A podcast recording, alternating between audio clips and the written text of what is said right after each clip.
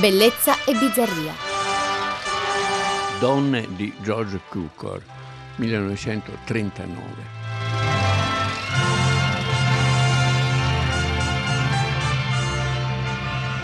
Donne è, è un film strano, è abbastanza un unicum, anche se poi qualcuno ha cercato di imitarlo, eh, perché è un film interpretato tutto da donne, perfino le, i cagnolini che si vedono qua e là sono femmine, ci sono delle bambine, non dei maschietti tra i figli di, di queste donne, i mariti non ci sono mai, gli amanti, gli amici non ci sono mai, se ne parla in continuazione. Le donne vivono in funzione di un mondo maschile, sono succubi di questo mondo, vivono in rapporto a questo mondo. Ci siamo, sono ai ferri corti. Come lo sai? Dammi una tazza di caffè, ti dirò tutto. Lei ha detto che lui l'ha messa in una situazione impossibile. Non può andare per la strada senza che la segnino a dito per la fotografia apparsa sui giornali. E questo è vero, sai? Allora lui ha detto che è colpa delle sue amiche che sparlano troppo. E anche questo è vero, Jane. Oddio, c'è di che perdere la fiducia nel E matrimonio. tu ci credevi, forse? Perché tu non ci credi al matrimonio? Certo, come tutte le donne. Ma non credo a quei farabutti che sono i mariti. Che altro si sono detti? Il Signore ha detto, t'ho promesso di lasciarla, l'ho fatto. E tu sai che l'ho piantata come un porco. Come avrà fatto Maria? Non so, forse le avrà detto fila. Mia moglie ci ha scoperti.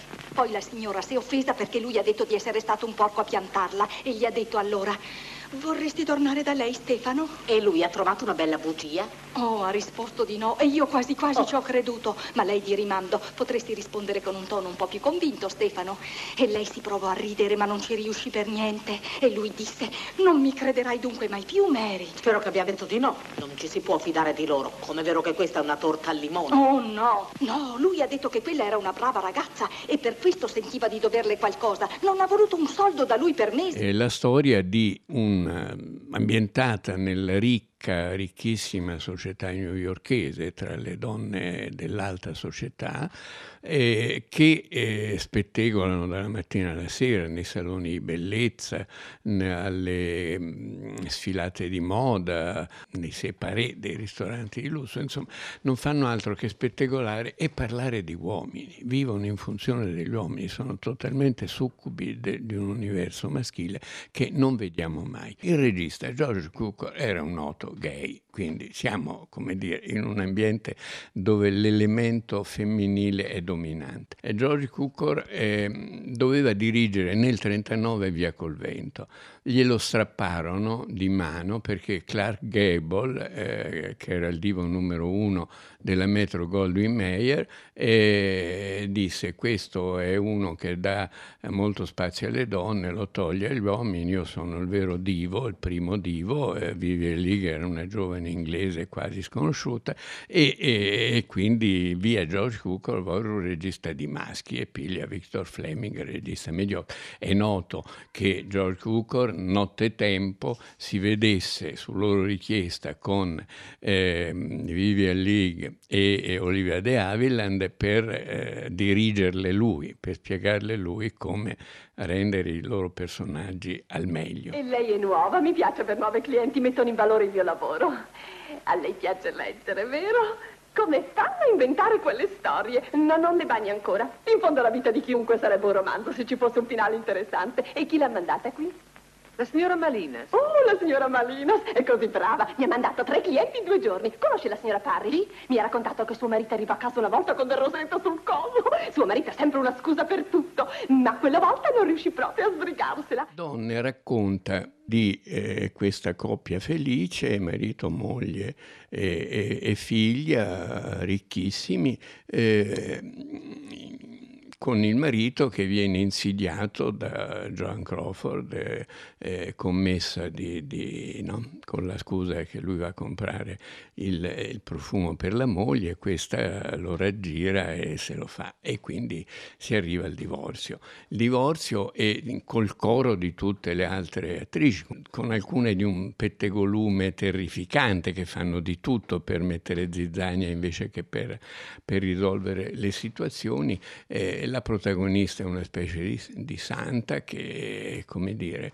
dipendente dal maschio. Le attrici, i personaggi più intelligenti sparano battute del tipo credo nel matrimonio come ci credono tutte le donne, ma non credo in quei farabutti che sono i mariti. Ecco, un altro personaggio dice noi donne ci dividiamo in donne, femmine e zitelle, che sono scherzi della natura e io sono una zitella, sono uno scherzo della natura. Cioè anche qui una totale dipendenza da un mondo, da un mondo maschile. Per questo il film resta ancora oggi eh, significativo e interessante, con tutti i suoi sviluppi, un dialogo frizzantissimo, eh, battute una dietro l'altra, per personaggi ben definiti, chiari, di tutti i tipi femminili possibili, però in questa chiave di, eh, di, di, dipendenza, di dipendenza nei confronti del maschio. Credo che le femministe di oggi, che quelle che conosco si sono molto divertite a vedere questo film o a leggere la commedia di Clara Butulus,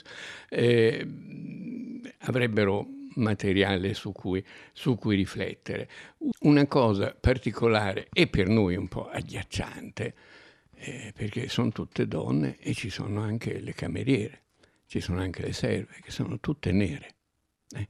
Le, il black compare nell'anno in cui Etty McDaniel, la Mammy del, di Via col Vento, vince l'Oscar, creando grande scandalo negli stati del sud perché premiare una nera No, sono subumani dare l'Oscar a una nera. In questo film tutte le serve sono nere, sempre e eh, vedi le, le, lo stridente eh, panorama sociale di, di, di, di, un paese come, come, era, come era gli Stati Uniti da allora. E conosce la moglie di Stefano Heinz? Certo. La signora Malinas le avrà già detto. Oh, ero molto addolorata per la signora Heinz. Ma io non lo sono. Lo sarebbe se conoscesse la ragazza. Quale ragazza? Crystal Allen. Crystal Allen? Sì, quella che ha calappiato il signor Haynes. Fu un paio di mesi fa. Il negozio era vuoto. Ricordo come pioveva di rotto. Entra questo signore e viene al nostro banco. Crystal lo accaparra. Vorrei un profumo, dice. Intanto cerca di ammaliarlo e sbatte le ciglia. Ha degli occhi che trapassano un uomo come un riflettore. Poi si mette del profumo nella mano e nella piegatura del braccio. E così lui dovette annusare e credo che gli piacque. Da allora sono inseparabili. Basta, prego. Ma non è venuta per farsi fare le mani a tutte oh. le amiche della signora Malina? Ho già avuto tutto quello per cui vengono le sue amiche. Oh, grazie. Buonasera. Le dirò che lei è venuta. Signora? Signora Mary Ames. E signora? Gesù. Il film è crudelissimo di fatto nei confronti delle donne, anche se si avvertono delle cose che sono già pre-femminismo, si chiamano tra di loro sorella e sorella, per esempio, c'è eh, anche delle solidarietà che attraversano le età, però ci sono alcune di queste donne che sono veramente una personificazione, diavolo è femmina, no? di una Ecco, in particolare due in questo film, Joan Crawford, che è una eh, giovane che lavora in un salone di bellezza, vende profumi, eccetera, bellissima, e che è un'arrampicatrice sociale, una che viene dalla miseria, viene dalla povertà, dalla provincia e vuole far carriera accalappiando un uomo ricco e, e, ovviamente mette le mani e seduce il marito della protagonista, Norma Shearer. Norma Shearer era un'attrice non bravissima, però era stata la moglie di un giovane produttore lividiano, Irving Thalberg, che fu un un fenomeno, uno dei padroni della Metro Goldwyn Mayer, che era una delle grandi case di produzione degli anni 30, e su di lui ha scritto un romanzo bellissimo, Francis Scott Fitzgerald, eh, Gli ultimi fuochi dell'Est Tycoon, e ha fatto un film bellissimo, Elia Kazan, interpretato da Robert De Niro. La terza interprete significativa, cioè film di, di donne, di attrici straordinarie, è Rosalind Russell, che è la parte della strega, della pettegola, di quella che mette zizzania, la donna nei suoi aspetti più negativi, la donna borghese nei suoi aspetti più negativi. In fondo non è un gran guaio, il divorzio è quasi deciso. Chi lo dice? Tu, cara. T'ho detto che se Mary seguitava a spargere ai 420 questa storia avrebbe provocato uno scandalo. Ma Mary non l'ha fatto. E chi è stato? Tu, voi tutte, Oh, le avete reso la vita impossibile. Le vostre chiacchiere combinano un sacco di guai. Signora Malini, se il suo bagno di paraffine è pronto. Senti, Ida, non te la prendere, aggiusterò tutto io, dormi tranquilla. Sì, ma come? Eh, dirò che hai mentito. Ah, non farai una cosa simile. Allora verrà sul giornale e sarà dimenticata il giorno dopo. Non ricordate quello che scrissero su come si chiama prima che si buttasse dalla finestra? Ecco, vedi, non ricordo più il suo nome. Tutti se ne scordano. Signora Potter, torni subito al suo massaggio. Accidenti, mi pare d'essere in una Lei spreca il suo denaro così. Sente, il riposo fa parte del massaggio, sa. E allora riposi sul serio, signora Potter, dal collo in su. Oh, in che razza di tempi viviamo? Sono talmente stufa di sentirmi insultare da simili creature. Ida, io penso che Silvia sia una donna perfida e vado subito a Oh, dirglielo. cara, non è colpa sua, è una vera disgrazia che non sia nata sorda e muta. Senti, Peggy, da retta a me, sta lontana dai guai delle donne. Io non ho mai litigato con le mie amiche. Perché? Io non vedo nulla, non sento nulla, non parlo mai di nulla.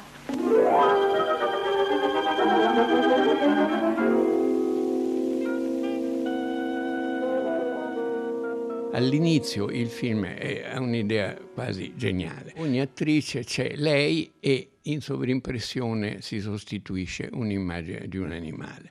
Per cui c'è la tigre, c'è la gatta, c'è eh, la civetta, c'è l'agnello, l'agnellina, c'è la mucca, ci sono vari tipi umani comparati a vari tipi. E la prima sceneggiatura di questo film, prima citavo Fitzgerald, venne affidata da Metro Goldwyn Mayer proprio a Francis Scott Fitzgerald, poi la rifiutarono perché era troppo al maschile e la fecero rifare a Anita Luce, eh, stupenda giornalista pettegola americana, autrice di due romanzi, anche lei famosissimi, eh, Gli uomini preferiscono le bionde e il suo seguito Ma sposano le brune. E Clara Butulus per noi è importante per un motivo strettamente italiano.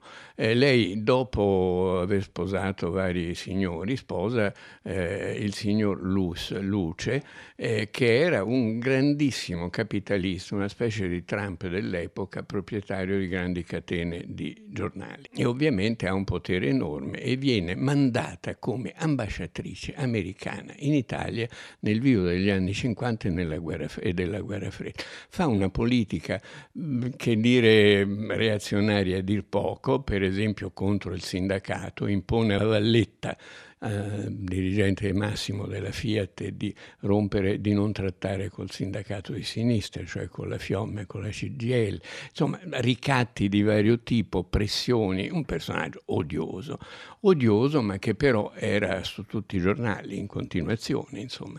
E la contraddizione è come questa donna che in gioventù aveva capito così bene tante cose, come dimostra il, il copione di Donne, la, la, commedia Donne, poi fosse di fatto un fior di reazionaria, insomma. Non, non, se fosse un'attrice dei suoi film, eh, come dire, io avrei messo la Iena come, come animale eh, a, cui, a, cui, paragonarla perché era una donna decisamente pessima. Voi nobili mogli e madri mi annoiate a morte. Annoiate anche i vostri mariti. È una donna molto dura lei, eh? Oh, so essere tenera al momento giusto. Ma che cosa si aspettava che facessi? Che scoppiassi in lacrime e chiedessi perdono? Forse è venuta qui per questo, vero, signora Haynes? Non dopo averla vista. È ancora più tipica di quanto pensassi. Beh, cara, altrettanto per lei. E ora ascolti. Mi piacerebbe mettere a soqquadro il suo focolare, ma so che non posso. Oh, non perché suo marito non mi ami pazzamente.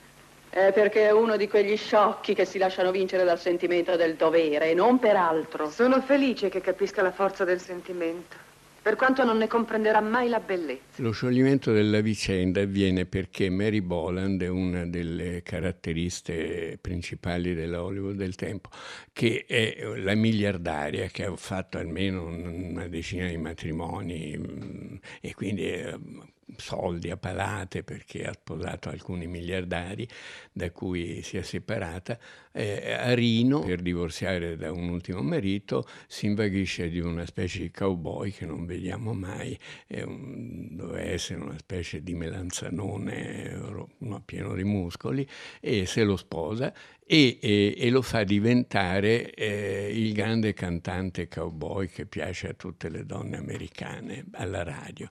Per farlo compra una radio, compra, anzi no, compra la ditta che finanzia la radio, però questo la povera Joan Crawford non lo sa e ruba il marito a questa signora per piantare il precedente, quello che ha strappato a Norma Shearer e, e è convinta che comunque casca bene perché che sono miliardi e Mary Boland dice no, quelli sono soldi miei perché la ditta per cui lavora, la società che, pro, che padrona de, di quella radio è mia e quindi mi vendico mandandolo in rovina. Vabbè, pieno di cattiverie, e, però c'è anche l'elemento della solidarietà. Eh, nei confronti di questa povera borghese stupidotta che è Norma Shearer, la solidarietà c'è, però è una solidarietà, eh, come dire, eh, sotto condizione, perché in situazioni simili sarebbero disposti anche loro a fregare il marito alla, alla loro amica, capisci?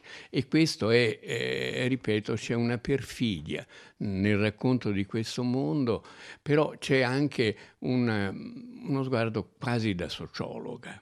No? Ascolta, cara, non è una cosa nuova, capita a molte molli. Oh, ma Stefano... Stefano è un uomo, è sposato da dieci anni. Vuoi dire che è stanco di me? È stanco di se stesso, stanco di provare gli stessi sentimenti. A un certo punto un uomo cerca la sensazione nuova per sentirsi ancora giovane proprio perché sta invecchiando.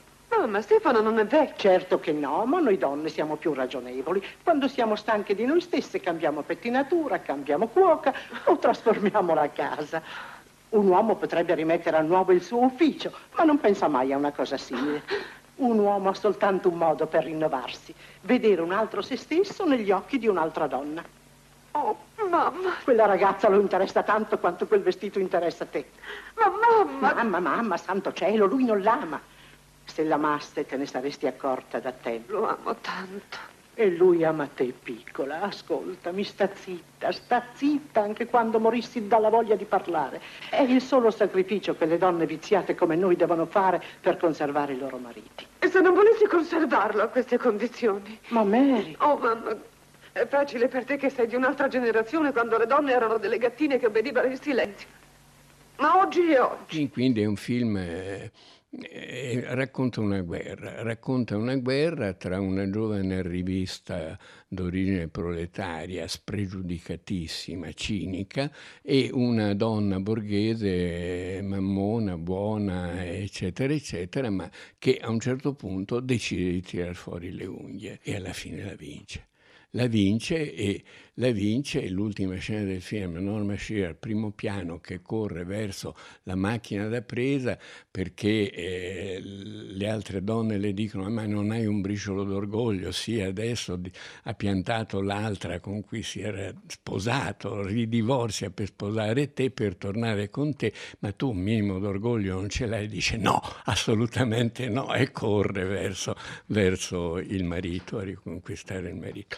Beh, eh, credo che questo film si potrebbero scrivere dei trattati, perché è un film dal punto di vista della storia del costume, della storia del, della condizione femminile borghese e non borghese, perché poi ci sono le serve. Ah, c'è una cosa significativa, c'è eh, un dialogo tra una serva, questa bianca, quella dello strato superiore, diciamo, e, e un'altra giovane serva che commentano la vita dei padroni. E un po' questo è lo stesso anno in, in, Europa di uno dei capolavori assoluti della storia del cinema, La regola del gioco di Jean Renoir, che è tutto costruito su questo, il mondo dei ricchi e il mondo dei loro servi, e mh, i paralleli e le differenze tra chi sta sopra e chi sta sotto nella scala sociale.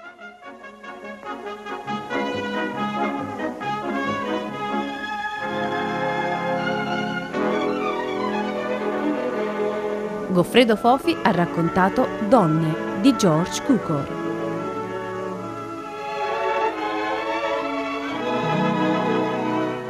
A cura di Anna Antonelli, regia di Marcello Anselmo.